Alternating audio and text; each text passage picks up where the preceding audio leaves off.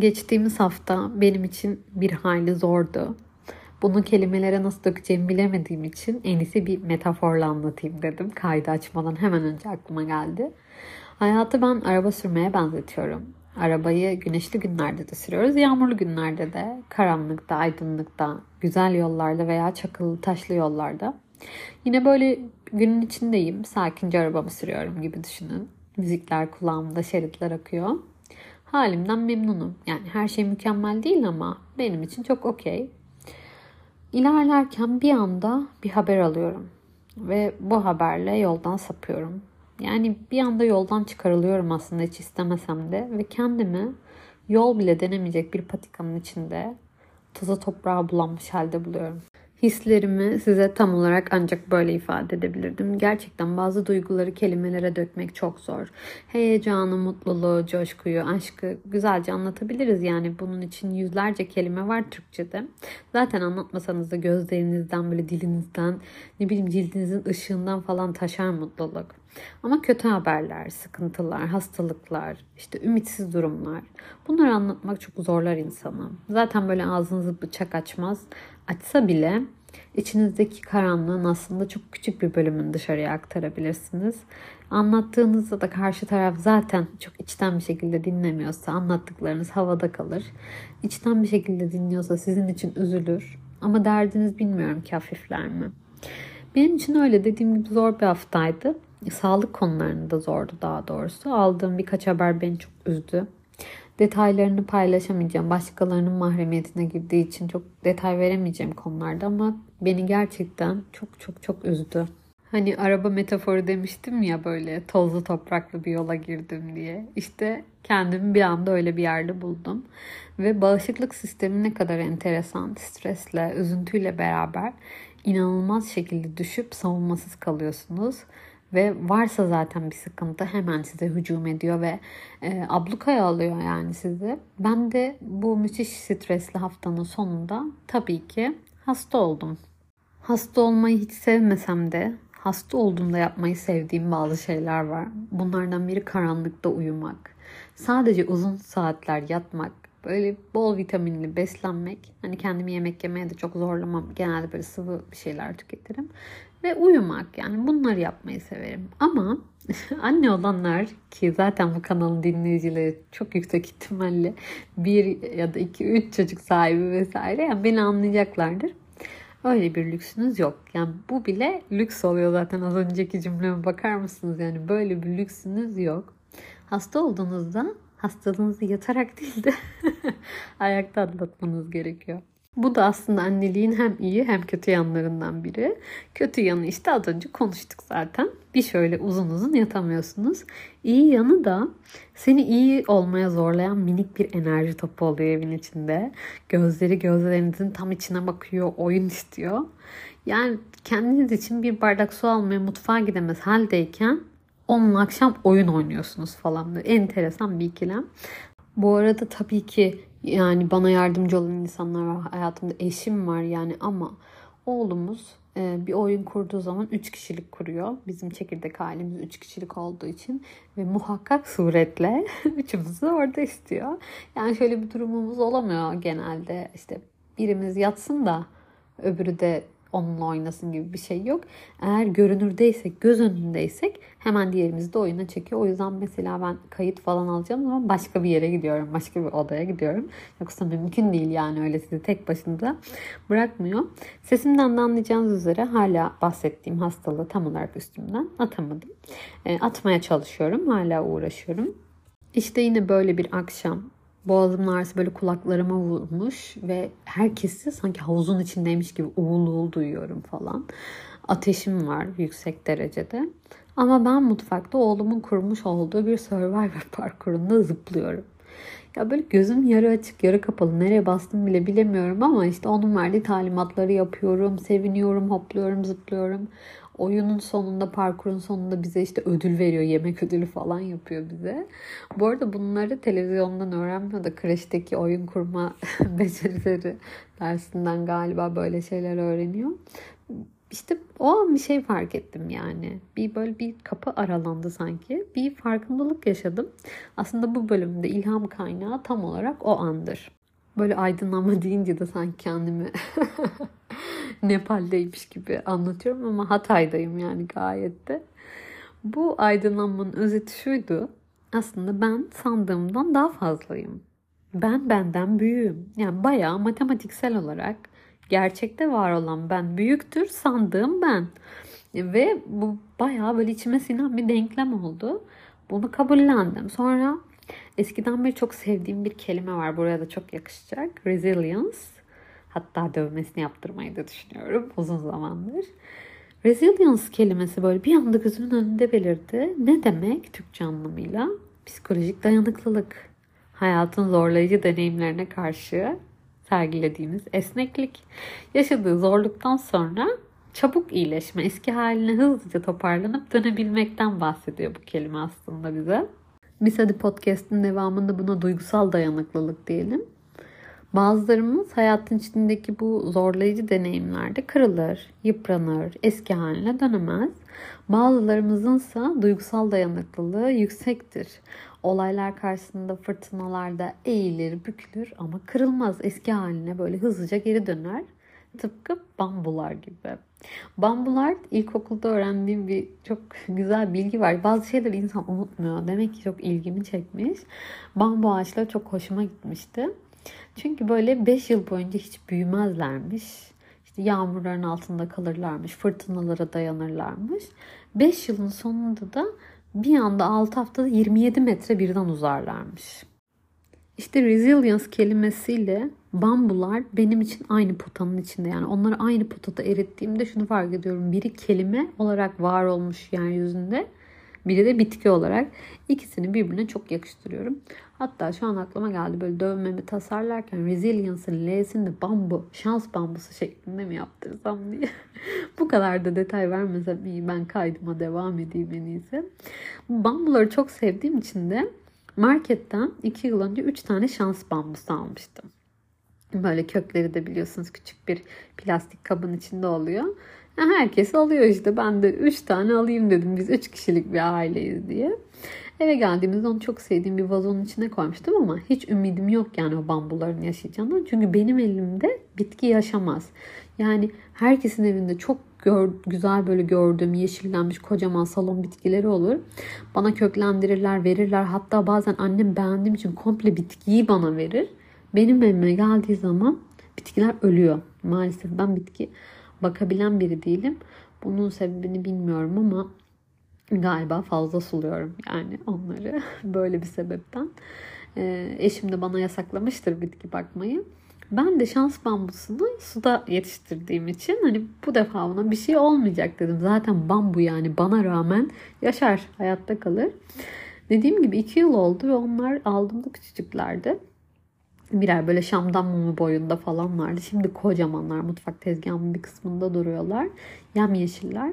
Onların haftada bir suyunu değiştiriyorum. İşte böyle ılık su koymanız gerekiyor köklerinin boyunu geçecek kadar. Yine suyunu değiştirdiğim bir akşam bambuları çıkardım vazodan ve bir şey fark ettim. Kökler böyle birbirine girmiş. Eşimi çağırdım ama koş koş. Hemen metafor yapacağım ya. Gel dedim bak marketten aldığımızda bu üç bambunun kökleri kendi kökleri ayrı ayrıydı. Ama bu vazonun içinde onlar bir yuva oldular. Üç kişilik bir bambu ailesi oldular ve kökleri birbirine karıştı. Kimin kökünün nerede başladığı, kimin kökünün nerede bittiği belli değil. Kimin birbirini ne kadar desteklediği asla anlaşılmıyor. Vazoda baktığınızda üçünün boyları bambaşka ama altta baktığınızda böyle tek kök olmuşlar. Eşime bunu anlattım. İşte biz de bu bambular gibiyiz yani. Aslında bambaşkayız ama bir aradayız. Yani bambulardan böyle bir ders çıkardım. Sonra bunu bir araştırmaya karar verdim ve hemen kaynak belirteyim bu arada. Klinik psikolog Nazar Tüysüzoğlu'nun bir makalesine denk geldim. Bu psikolojik dayanıklılık hani böyle bebeklikten kazanılır mı?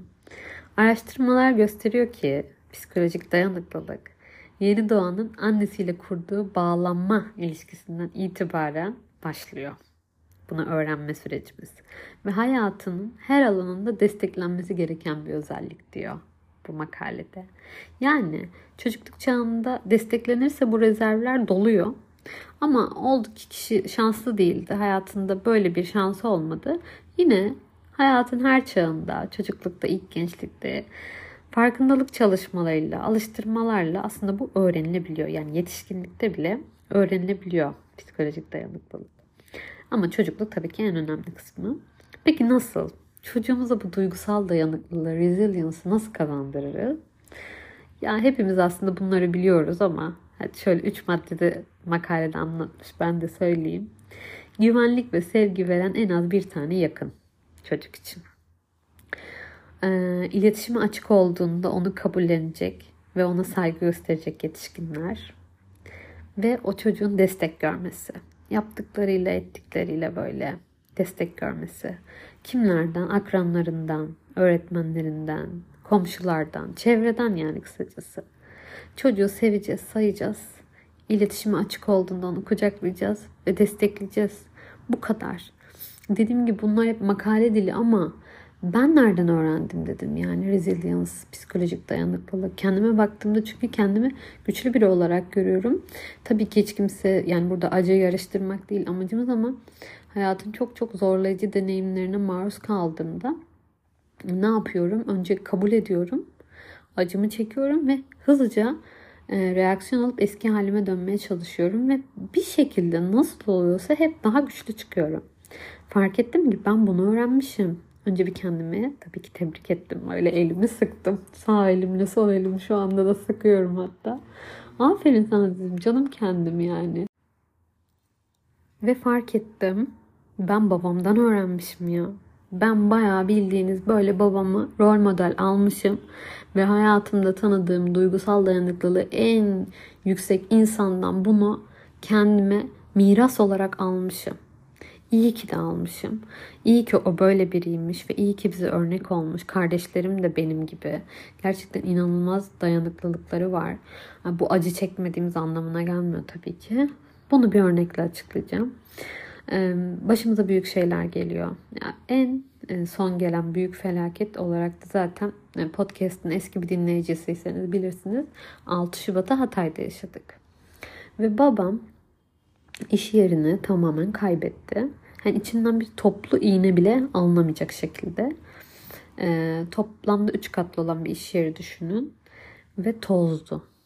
Tamamen toz haline gelmiş. Ve içinden alamayacağınız şeylerden birçoğu da araba. Yani burası bir galeri. Ee, ve arabaların çıktığı hali görmeniz lazım. 30 santim kadar falan eninde çıktı. Ve babamın e, enkazı gördüğünde verdiği tepki, enkaz kaldırma çalışmalarındaki ruh hali ve daha sonrasında yaptıkları bana ders niteliğindeydi. Hepimize ders olabilecek nitelikteydi. E, bu adam hayatı boyunca hep böyle olaylarda böyle tepkiler veriyor. Bunu nasıl yapıyor? Biraz üzerine düşündüm. Bizim Hatay'da evden depremden kaçtıktan böyle işte o yalın ayak kaçma hadisesinden arabaya bindikten sonraki 5 dakika içinde gördüğümüz, yaşadığımız şehirde gördüğümüz ilk enkaz kendi iş yerimizde. Ve gördük, fark ettik. O kocaman 20 metrelik tabelanın yola nasıl bir kağıt parçası gibi savrulduğunu, binanın yerinde yerler estiğini, o e, bütün emeğin, yılların birikiminin nasıl e, işte 75 saniye içinde böyle tuzla buz olduğunu gördük.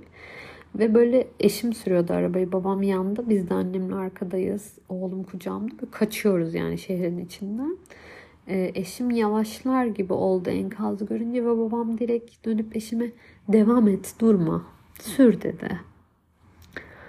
Biz hayattayız çok şükür. Ya ilk cümlesi bu.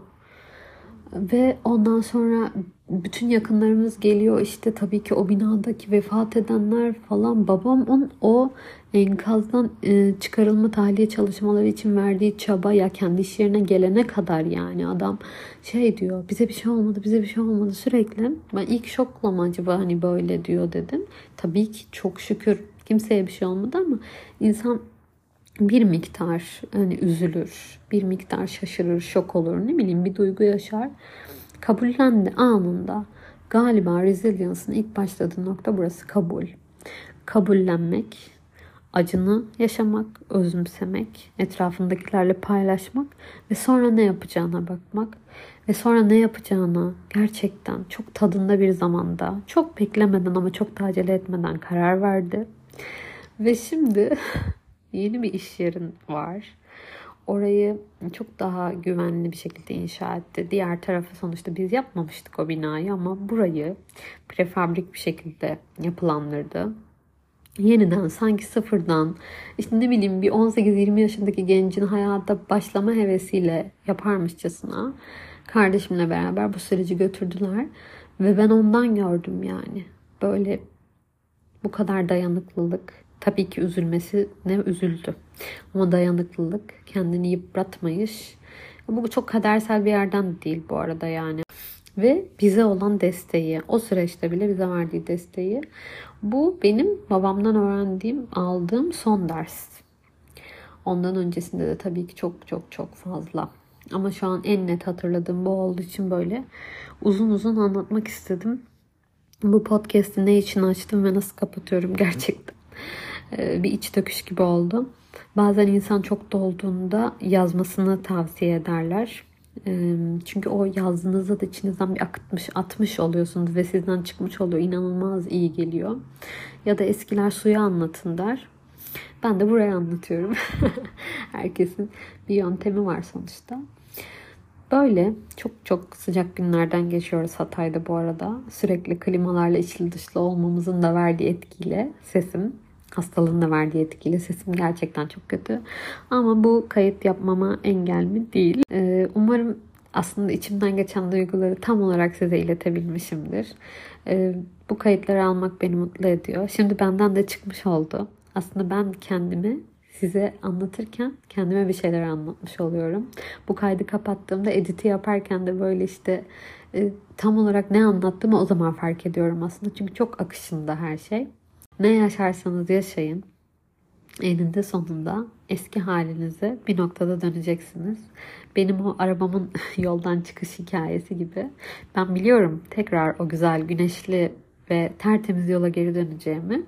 Ama şimdilik buradayım. Bir kabul aşamasındayım. Başta dediğim o sağlık sorunlarını da e, çözüm bulundu. Öyle söyleyeyim. İçim rahatladı. Bir e, küçük bir gün ışığı var. Ama o perdeyi aralayıp güneşi tam görebilmek bizim elimizde. Şu an onu yapmaya çalıştığım bir dönemdeyim. Ve bence insan hiçbir şeyi tek başına başaramaz. Bence aile veya aile gibi olduğumuz dostlar çok önemli. Yani ben böyle düşünüyorum, böyle inanıyorum. Güçlüyüm, çok güçlüyüm, tek başımayım, ben her şeye yeterimcilik. Bana birazcık hmm, fake geliyor. Biraz açık sözlü bir podcast oldu. Görüşmek üzere. Hoşçakalın.